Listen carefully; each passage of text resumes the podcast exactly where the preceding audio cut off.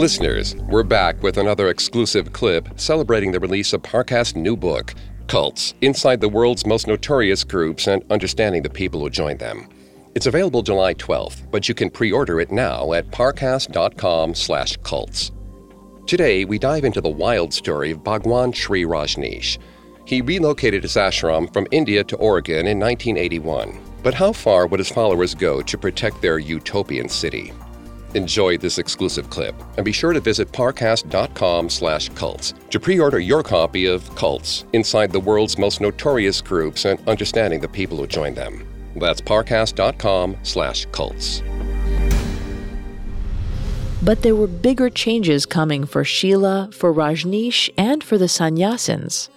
In 1974, Rajneesh grew tired of Bombay altogether. His asthma was worsening, and he developed various allergies, which took a toll on his physical well being. So he looked to find a larger piece of land for his teachings.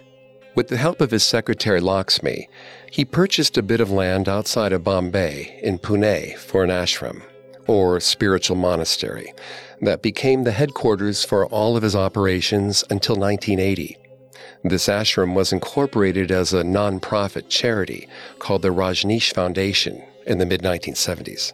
Western followers flocked to this ashram in Pune for short stays to take part in the traditional Hindu relationship of guru chela, or teacher pupil, before returning home to practice his teachings and spread the word of Rajneesh's path to enlightenment. The Pune ashram was run on donations from the devotees. Power was typically tied to a sannyasin wealth on the ashram.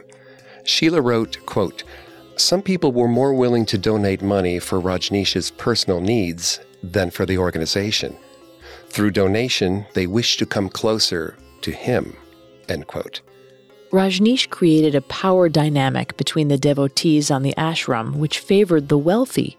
According to Sheila, quote, Rajneesh would often praise a sannyasin publicly whom he thought of as financially resourceful. End quote.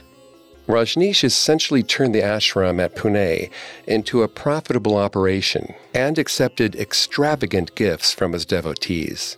He had a soft spot for fancy cars, particularly the Rolls Royce, a car widely associated with the indulgent one upsmanship of the Maharajas of India at the turn of the century.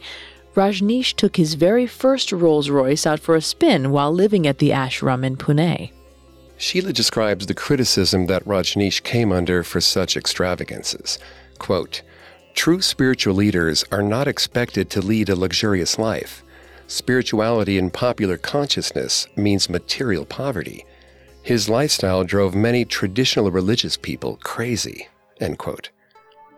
Between the years of 1974 and 1980, the ashram in Pune rapidly expanded, with as many as 6,000 sannyasins living on and around the commune, attending therapy sessions, lectures, and meditation workshops. Some of these workshops were called encounter groups. Encounter groups were intensive group therapy sessions that encouraged sexual exploration as a means of pushing sannyasins out of their psychological and spiritual comfort zones. Sheila wrote about how she eventually realized that Rajneesh was exploiting his devotees during this time. He began charging fees for participation in group therapies, meditation sessions, and access to the ashram.